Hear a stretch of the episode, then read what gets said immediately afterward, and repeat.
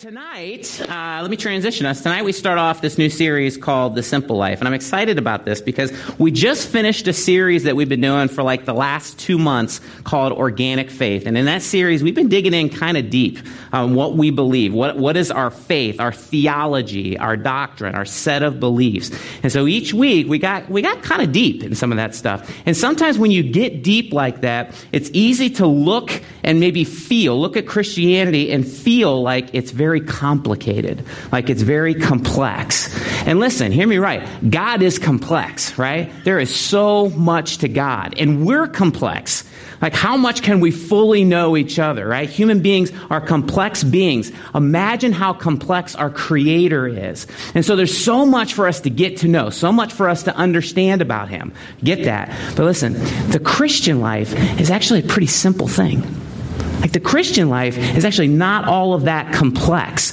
Sometimes we want to make it complex. Sometimes we want to make it complicated, but it really isn't. And that doesn't mean that we always know the right thing to do, that we always have crystal clear answers to every decision that we're facing in our life. It doesn't mean that. But at its core, living as a Christian is not that complicated.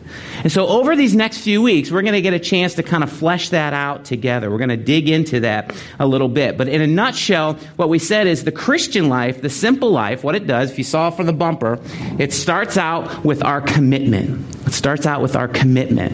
And so Jesus said something very interesting that we're going to look at tonight in, Matthew, in uh, Mark chapter 2. He said it a couple other places as well. Mark chapter 2. He said two words. He said, Follow me. He said it to a lot of different people.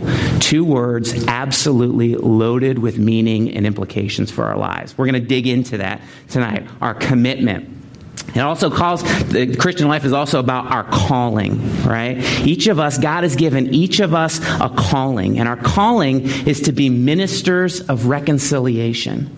That's what we're going to dig into next week. The calling that you and I each have in our lives as followers of Jesus. We have our commitment, our calling, and then we have our mission. God has given each of us a mission. The mission is to go and make disciples, make more followers, right? We're going to look at that in two weeks. So, in a nutshell, that's where we're going. Short little series, but in a nutshell, that's where we're going, saying, listen, here's the Christian life. It's not that complex. It's actually a pretty simple life when you think about it. So I'm excited to dig into all of that stuff with you. So tonight we're going to talk about commitment. Commitment. I don't know what you think of when you think of the word commitment.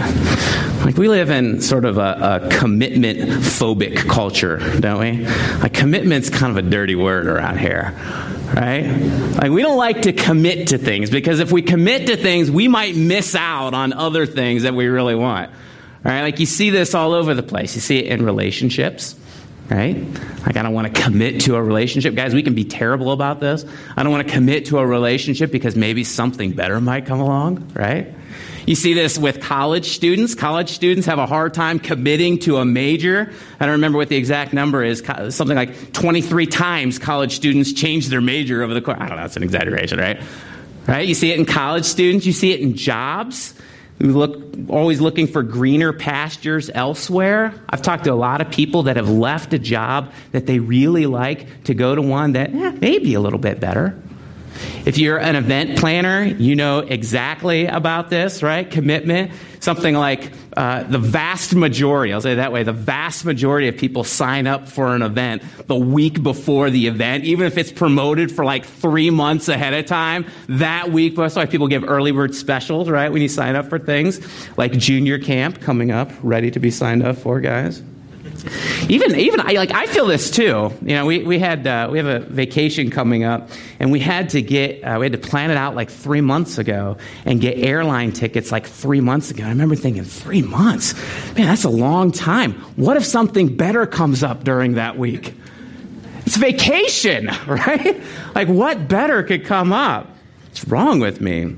So we live in this this this uh, culture that's commitment phobic, and yet, and yet being a Christian is fundamentally about making a commitment. It's about you and I making a commitment to follow Jesus. And so here's what I want you to do. If you got a Bible, I'd love for you to take it out and flip it open to Mark chapter 2. Mark chapter 2. If you don't have a Bible, we got a whole table full of them back there. If you raise your hand, Steve or somebody will come and they'll give you a Bible. If you don't have one of your own, boy, I, just take it. We would love for you to have that. But in your Bibles, your Bibles are divided into two sections, right? We have the first section is the Old Testament. The second section is the New Testament. And so Mark is in the New Testament. It's in the second part of your Bible and it's the second book book in the New Testament. And so at the beginning of Mark, you see Jesus doing some things. You see Jesus really doing three things. He does some miracles and healings, right? Like you get to see some of the supernatural things that he does as God the Son. You get to see some of his teaching. Jesus teaches in the early part of, of the Gospel of Mark. And then you get to see him calling people, calling people to follow him. And when you get to the middle of chapter two, you see Jesus interacting with a guy named Levi or Matthew. He's also called Matthew. And this is the same guy who would ultimately write the first book in the New Testament, the Gospel of Matthew. And so this is Jesus meeting Matthew for the first time. And Matthew is a tax collector. You know what a tax collector was back then? A little bit different than an IRS agent today, right? A tax collector was a guy, he was a Jewish guy who was detested by the other Jews. He was despised by the other Jews. And here's why. The Romans ruled the Jews at that time, right? They ruled over them. The Jews weren't free. And the Jews didn't like to be ruled by the Romans. The Romans could be kind of rotten rulers. And so usually these tax collectors were Jews who were employed by the Romans to collect taxes for them from the Jews, right? And so a Jewish tax collector was somebody who was working for the enemy. That's what they were. And so they were despised. And then on top of that, beyond that, many times they collected more taxes than what was actually due. You know why? Line their pockets a little bit, right? They're going to collect taxes from people. Why not take a little bit extra? And so they lied and they cheated to people. And so these were people that were despised by the other Jews. So this guy, Matthew, Levi, he wasn't a very popular guy. He would have been an outcast among the Jews, which he chose to be, right? Nobody forces you to be a tax collector back then. He chose to do that. That's what he was committed to. And so he would have been shunned by the respectable people and left to hang out with other tax collectors and Jews tax collectors and sinners, excuse me, which is interesting. In the, in the New Testament, many times tax collectors and sinners, those were two things that were coupled together, almost synonymous terms, right? Like that's what they thought of tax collectors back then. So you have this guy, Matthew, this guy, Levi, who's a tax collector slash sinner, and he meets Jesus. I want you to check it out. This is Mark chapter 2, starting in verse 13. Once again, Jesus went out beside the lake a large crowd came to him, and he began to teach them. As he walked along, he saw Levi, son of Alphaeus, sitting at the tax collector's booth. Follow me, Jesus told him. And Levi got up and followed him. The parallel passage in the Gospel of Luke. Luke writes about the same story, the same thing happening with Levi, the same encounter. And in the parallel passage, Luke says that he left everything to follow him. Okay? So Levi got up, he left everything and followed him. While Jesus was having dinner at Levi's house, many tax collectors and sinners were eating with him and his disciples, for there were many who followed him. When the teachers of the law, who were Pharisees, saw him eating with the sinners and tax collectors, they asked his disciples, Why does he eat with tax collectors and sinners? You can almost hear it in their voice, like, Why would he do that, right? Looking down their noses at them. On hearing this, Jesus said to them, It's not the healthy who need a doctor, but the sick. I've not come to call the righteous, but sinners. So, so Jesus is out teaching and he meets Levi, right? Sitting at his tax collector's booth, doing his job, doing what he was supposed to do, cheating people and working for the enemy. That's what he was doing, right? And probably he had heard Jesus' teaching, whether or not he heard that particular teaching that Jesus just gave, or else he heard stories of what Jesus had done. He probably had some sort of familiarity with Jesus. And so Jesus sees Levi. He makes eye contact with Levi, and he stops and he talks to him, and he says, Levi, follow me. He says, follow me. And I don't want you to miss this. I don't want you to miss what happened here. Jesus was teaching a bunch of people about God and the kingdom of God. And when he was done, wherever he was going next, where does he stop? Where does he stop? He stops at the tax collector's booth to talk to the most hated guy in town, right? Don't miss that. He finishes teaching. He could go anywhere he wants. Where does he go? He goes to the tax collector's booth to talk to the guy that nobody else liked Talk to the guy that nobody else wanted to talk to. The guy that everybody knew was a sinner. Levi knew it too. He knew it about himself. He knew what he was doing and he knew what people thought about him. And so Jesus stops there. It doesn't say that he stopped at the synagogue to talk to the religious leaders. That's not where he stopped. It doesn't say he went to the palace, that he stopped at the palace to talk to the civic leaders, to talk with, with the king and the most influential people. It says he stopped at the tax collector's booth to talk to the scum, to talk to the traitor, to talk to the guy who is clearly a sinner. Don't miss that. Don't miss who it is that Jesus pursued. So important for us. And so we don't know what they talked about, but surely Jesus said more to him than just two words, right? But we know that he said those two words. At some point during the conversation, he says those two words. He says, Follow me. And what did the most hated, the most rotten guy in town do? He got up, he left everything, and he followed him, right? He followed him. Notice, Jesus didn't ask him to clean up his act first. I want you to follow me, but, but before you do, clean up your act. I know what you do. You're a sinner. He doesn't ask him that. He doesn't ask him to, to stop overcharging people first. He doesn't ask him to do that.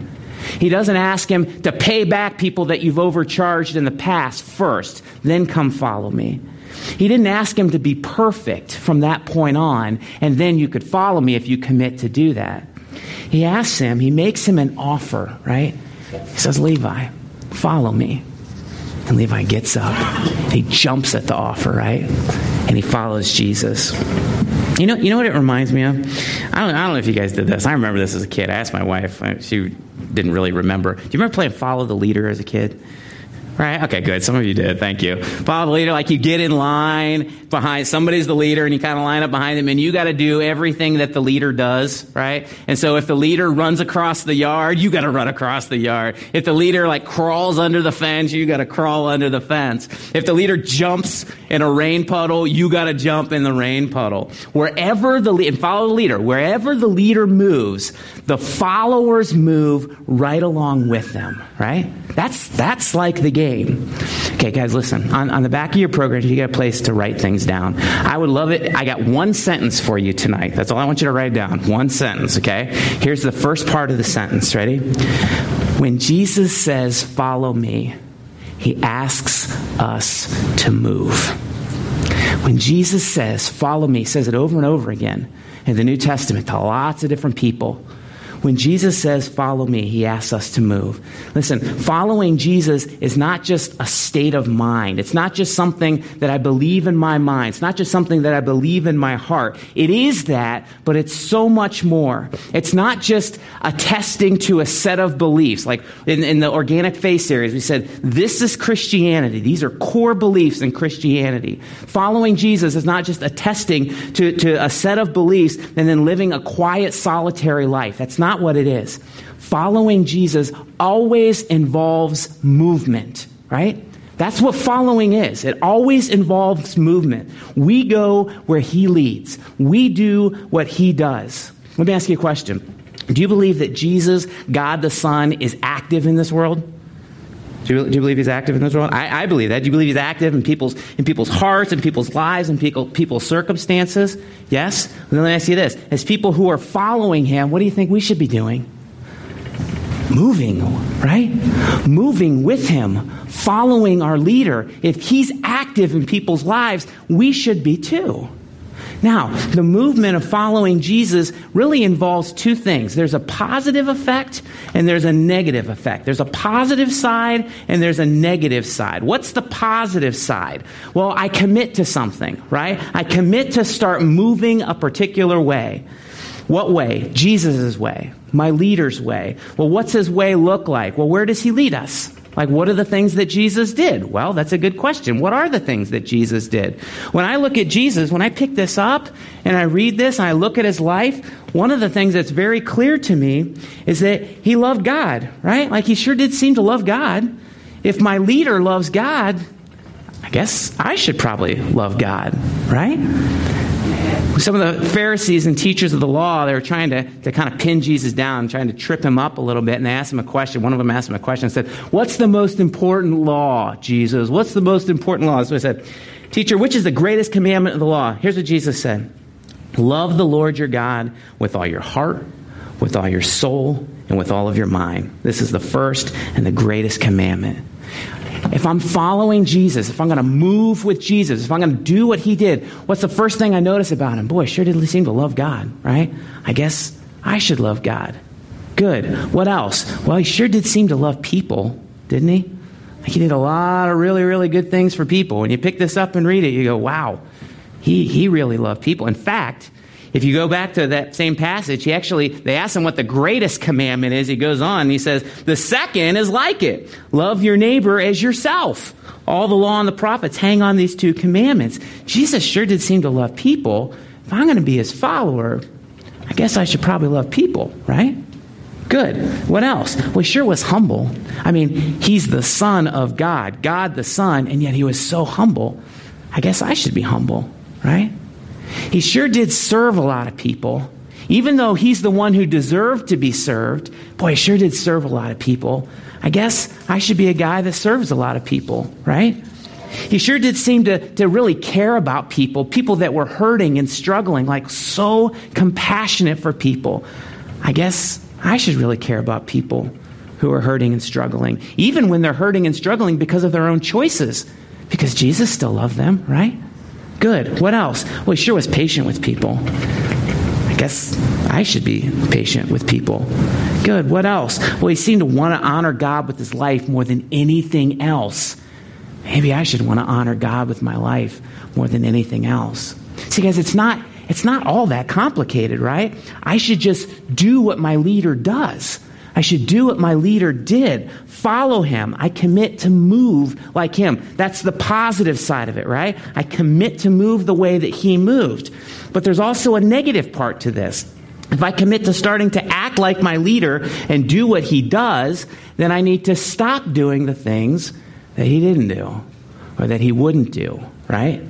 The word that the Bible uses to describe this event is called repentance. Repentance means I turn from the things that are not in keeping with my leader. My leader does things a certain way. If I'm doing things a different way, I turn from those things and I stop doing them, right? This is the negative side. Give me an example. Well, maybe I like to steal, but Jesus didn't steal. So I guess I should turn from that. I probably shouldn't steal right? Maybe I like to get what I want. I like getting what I want. It's really important to me. But Jesus was pretty selfless, right? I mean, he was the opposite of selfish. And so I begin to turn away from my selfishness. I don't feel good acting like that anymore. Maybe, maybe I like to be the most important person in a room, right? When I walk in the room, I want people to have their eyes on me. I want people to say, man, that Jeff is a really good guy. But boy, you look at Jesus, and he took the, the posture of a humble servant, right? And so I move away from my pride. I don't want to act that way anymore because my leader didn't act that way. See, this is what repentance is it's committing to turn away from the things that aren't very much like my leader because following my leader is really, really important to me. And it's more important to me than doing the things that I might naturally want to do. And sometimes, guys, that's hard right? Sometimes that's hard. Why? Because sometimes I really like doing things my way, even when I know it's not good, even when I know it's not healthy, even when I know it might hurt other people. Sometimes, I mean, I've if I, especially if I've been doing it for a long time, if I've been selfish for a long time, it's really hard to turn away from that selfishness, right? But being a Christian means following Jesus. And the commitment to following him becomes mo- the most important thing in my life, right? Here's the good news, by the way it does get easier. Right?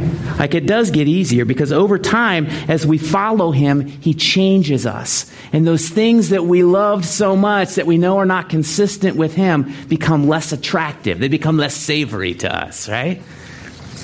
Fundamentally, when Jesus says, Follow me, he asks us to move, to move like he moved, to be like him, right? And here's the thing we don't just move on our own. It's not just about moving, it's not just about following some sort of set of rules like we look at the Bible that way. It's not just about moving.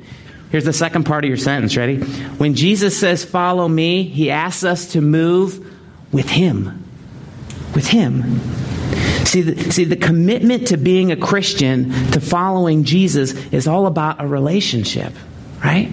Anytime you have a leader and a follower, they have a relationship with each other. The follower has a relationship with the leader. The leader has a relationship with the follower. He doesn't expect us to follow somebody who's not there, right? It's tough to play follow the leader alone. It's not very fun. It's not a thing, right? And God's not some sort of impersonal force. Sometimes we can make him out to be that. He's not some sort of impersonal force like, like the force from Star Wars. I love Star Wars, but God is nothing like the force. That's not Christianity. That's more like Buddhism or Taoism than Christianity, right? That's not who God is. God's not like that. He's got personality like we do. He can be known personally, he can be known deeply, he can be known intimately, and he wants us to know him that way. Think about, think about any human relationship, anyone. They all take time, right? think about whatever relationship, whether it's a best friend, a, a, boyfriend or girlfriend or spouse. They all take time. You have to spend time together to get to know each other. And your best, your deepest relationships, in those, the more time that you spend together, the more you get to know each other, the more you love each other, and the more you enjoy each other, right? I have a friend who was telling me um, this past week a story that his pastor told him uh, recently. So this is not original to me, and I'll fudge the details a little bit. But essentially, this is what he said. He said, "Yeah." Um, so this is the pastor talking. He, he's saying that he went um, somewhere with his wife. I don't remember where it was, and they had been really busy lately. And they were about to leave, and they looked down, and they had their little puppy dog, and the puppy dog looks up at them with like these pathetic puppy dog eyes, right? Like where are you going? right? Like, you're leaving again?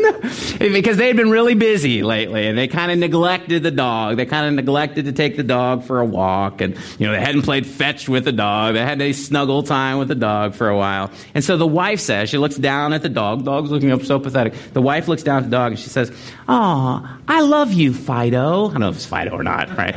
I love you, Fido. Just because we don't spend time with you doesn't mean we don't love you. Just because we don't spend time with you doesn't mean we don't love you. And for whatever reason, that struck the husband, and it made, him think, made him think about like how often we say that sort of thing to God, or how often we feel that sort of thing to God, and how really untrue that is. He thought about it, and the truth is, it's really tough for us as human beings to love someone or something much when we have the ability to spend time with them, but we don't. We choose not to. It's really an indicator that other things in our lives are more important to us, right? I think I agree with that. I think I agree with that. How much would you really love and enjoy your best friend if you had the ability to spend time with them, but you chose not to? Like, how much do you really love them? Or, or maybe you think of your boyfriend or your girlfriend. Like, if you had the ability to spend time with them, but you just chose not to over and over and over again, like, how much do we really love them? Or think about our spouse. My, my wife's name's Marcia. Like, how deep of a love could Marcia and I develop if we had the ability to hang out together, to like go to meals together, to talk uninterrupted, for me to hear what's going on in her life and her heart, for her to hear what's going on in mine. If we had the ability to do that, but we chose not to, like, how much would we really be loving each other?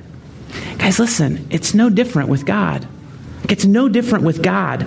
Following Jesus means we move with Him. It's not just about moving, it's not just about doing things, but we move with Him. We spend time with Him. We talk to Him in prayer and we listen to Him in prayer. We read about Him in our Bible, right? We talk to other people about Him. He becomes our priority and other things get cut. Other things get said no to. We slow down our lives and we just be with Him. It's tough to love Him very much without that. Like it's, it's tough. If I'm not with Him, if He's not a priority in my life, it's tough for me to, to really deeply love Him. I was thinking about this this week. This is a, a, a really challenging and humbling thought for me this week. How much time, I was just thinking about like my time and how much time I spend with God compared to other things in my life, right? So the first thing I thought of was my wife, Marsha. I thought, how much time do I spend with Marsha, which is important? She's my wife, right? Like that's an important thing to do. How much time do I spend with Marsha compared to how much time I spend with God? And I started thinking about my kids. It's important for me to spend time with my kids, right? To invest in their lives, to be a good daddy to them. How much time do I spend with my kids compared to how much time I spend with God? And I started thinking about my friends. I like to, I like to work out with some guys. I think how much time I spend with these guys and other friends compared to how much time I spend with God. And I started thinking about TV. I like to watch sports on TV, right? March Madness tonight, happening right now. How much time do I spend with my TV compared to how much time I spend with God? How much time do I spend wasted on Facebook? It's not all a waste, but a lot of it is, let's be honest, right? How much time do I spend there compared to how much time I spend with God? How loved would you feel by someone who chose to spend very little time with you? Boy, that gets personal, doesn't it? And I don't say that to make us feel guilty. That's not why I bring this up. But maybe to make us feel a little bit about what God feels. Like He wants to spend time with us. He adores us. He adores you. He misses you. And I can very easily neglect him if I'm not careful. I can act like I'm playing follow the leader all by myself and focus just on moving, doing things if I'm not careful. But following Jesus means I move with him, right? That relationship is so, so, so important. One of the things that Jesus said if I were to just be real transparent with you, if I were to be just real honest with you, that I think is the most challenging thing for me to live out consistently is something that he said in Matthew chapter 10. And we'll throw it up on the screen here. And this is kind of the, the last thing I want to talk about in, in our sentence here as we talk about committing to follow Jesus. I want you to just listen. We'll throw it up on the screens. I want you to just listen to this. This is very, very challenging for me to consistently live out in my life. So Jesus talking, and he says, Whoever acknowledges me before others, I will also acknowledge before my Father in heaven. But whoever disowns me before others, I'll disown before my Father in heaven. And then he says this He says, Anyone who loves their father or mother more than me is not worthy of me. Anyone who loves their son or daughter more than me is not worthy of me. Whoever does not take up their cross and follow me is not worthy of me. Whoever finds their life will lose it, and whoever loses their life for my sake will find it. That's challenging for me because I look at my wife, I look at my kids, I look at my family, I look at you guys, and I think, boy, you're so important to me. I love them, right? I love you guys. See, when you play follow the leader, there is no one more important to the follower than the leader, right? There's no one more important. It has to be that way, or else the follower won't be a very good follower, right? If I, as a follower, focus on other followers, I'm going to miss some things about the leader, right? Like if I look at Scott and I say, man, Scott is such a good Christian. He's, he's a guy that's following Jesus. And so I'm going to, I'm going to emulate him. I'm going to work really hard to make my life just like him. What happens? Not good things, right? because Scott's not perfect. Scott's not Jesus, right? And so if I look to live my life, to emulate my life after another follower and not the leader, I miss out. I miss out on some things that are, that are part of who the leader is. See, Jesus makes it very clear that in order to really follow him, in order to really follow him, he has got to be the most important thing in our lives. Here's, here's the last part to our sentence, to our one sentence. When Jesus says, Follow me, he asks us to move with him as our leader, as the most important thing in our lives. He is my leader. He is my number one focus. He is my Lord. He's my master. He's my authority. My commitment is to Him. My priority is Him. What's important to Him becomes important to me. Like, that's what it's about. That's what He asks for. Let me say it this way that's what He requires. He says, if you want to be one of my followers, I have to be your leader. I have to be the most important thing in your life. And when we do that, when we make him the most important thing in our lives, there's this beautiful promise attached to it. When he becomes our authority, he's not, it's not oppressive for us. When he becomes our, our authority, it's not restrictive for us. It's certainly not boring. It's liberating and it's life giving. Life forever when this life ends, but also the fullness of life right here and right now. This is what Jesus says in John 8. He says, I'm the light of the world. Whoever follows me will never walk in darkness, but will have the light of life. If you follow me, you won't live in darkness. Who wants to live in darkness? I don't. I lived in darkness for 20 years in my life, and I hate it. I wish it, were, it would have been shorter. I want to live in the light of life. That's what Jesus offers us. That means the fullness of life here and now and life eternal to come. That's what he offers us if we commit to him. At the end of the passage in Mark 2 that we looked at, if you remember, the teachers of the law and the Pharisees who, who were very proud of themselves and, and thought that they had it all together spiritually, they looked at the people that Jesus was feasting with, the tax collectors and the sinners. And they asked the disciples, remember, they asked the disciples, they're like, what gives, right? That's what he says. They said, why does he, why does Jesus eat with tax collectors and sinners? And Jesus heard this. He, he has super hearing, I guess, right? He, he heard this and he said to them, It's not the healthy who need a doctor, but the sick. I've not come to call the righteous, quote unquote, righteous. He's being sarcastic. I've not come to call the righteous, but sinners. See, the teachers of the law and the Pharisees thought they were healthy. They saw themselves as doing pretty well, right? They thought that they were already righteous. They had completely overlooked their sickness, their sinfulness. They were blind to it. And it kept them from seeing their huge need for forgiveness and for grace. So in their eyes, they look at Jesus, and there was nothing that Jesus offered them, right? I don't need a doctor. I don't need to be made right. I don't need forgiveness. I'm doing just fine, right? They looked at Jesus like there was nothing he could possibly do for them. My question to you is do you see yourself as sick? Or do you see yourself like one of the Pharisees?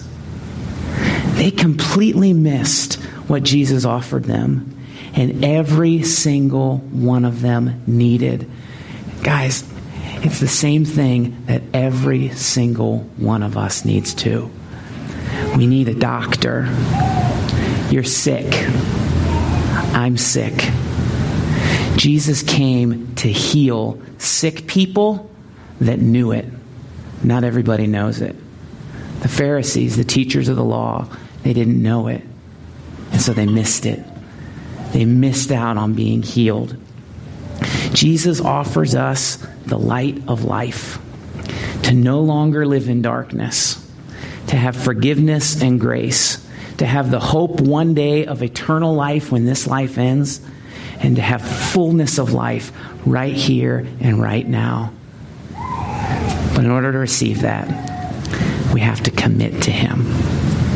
So, my question to you tonight is Do you realize you're sick? Do you realize you need a doctor? And will you commit to that doctor?